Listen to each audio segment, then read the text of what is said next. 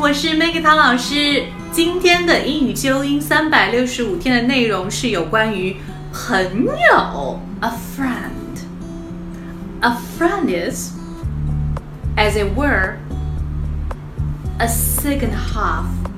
你的朋友就像你的双胞胎一样。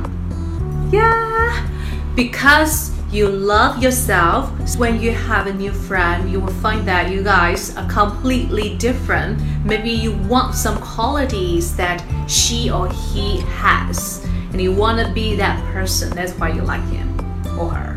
Is that right? 那么记得明天再来跟我一起朗读哦。三百六十五天，赞一个。Thank you for listening, and I'm Maggie Tao.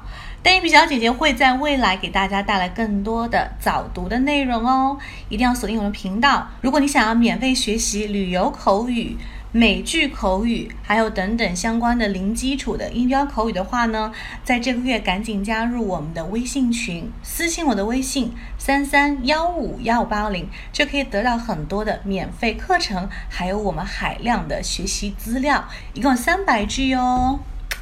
Ciao。See you soon.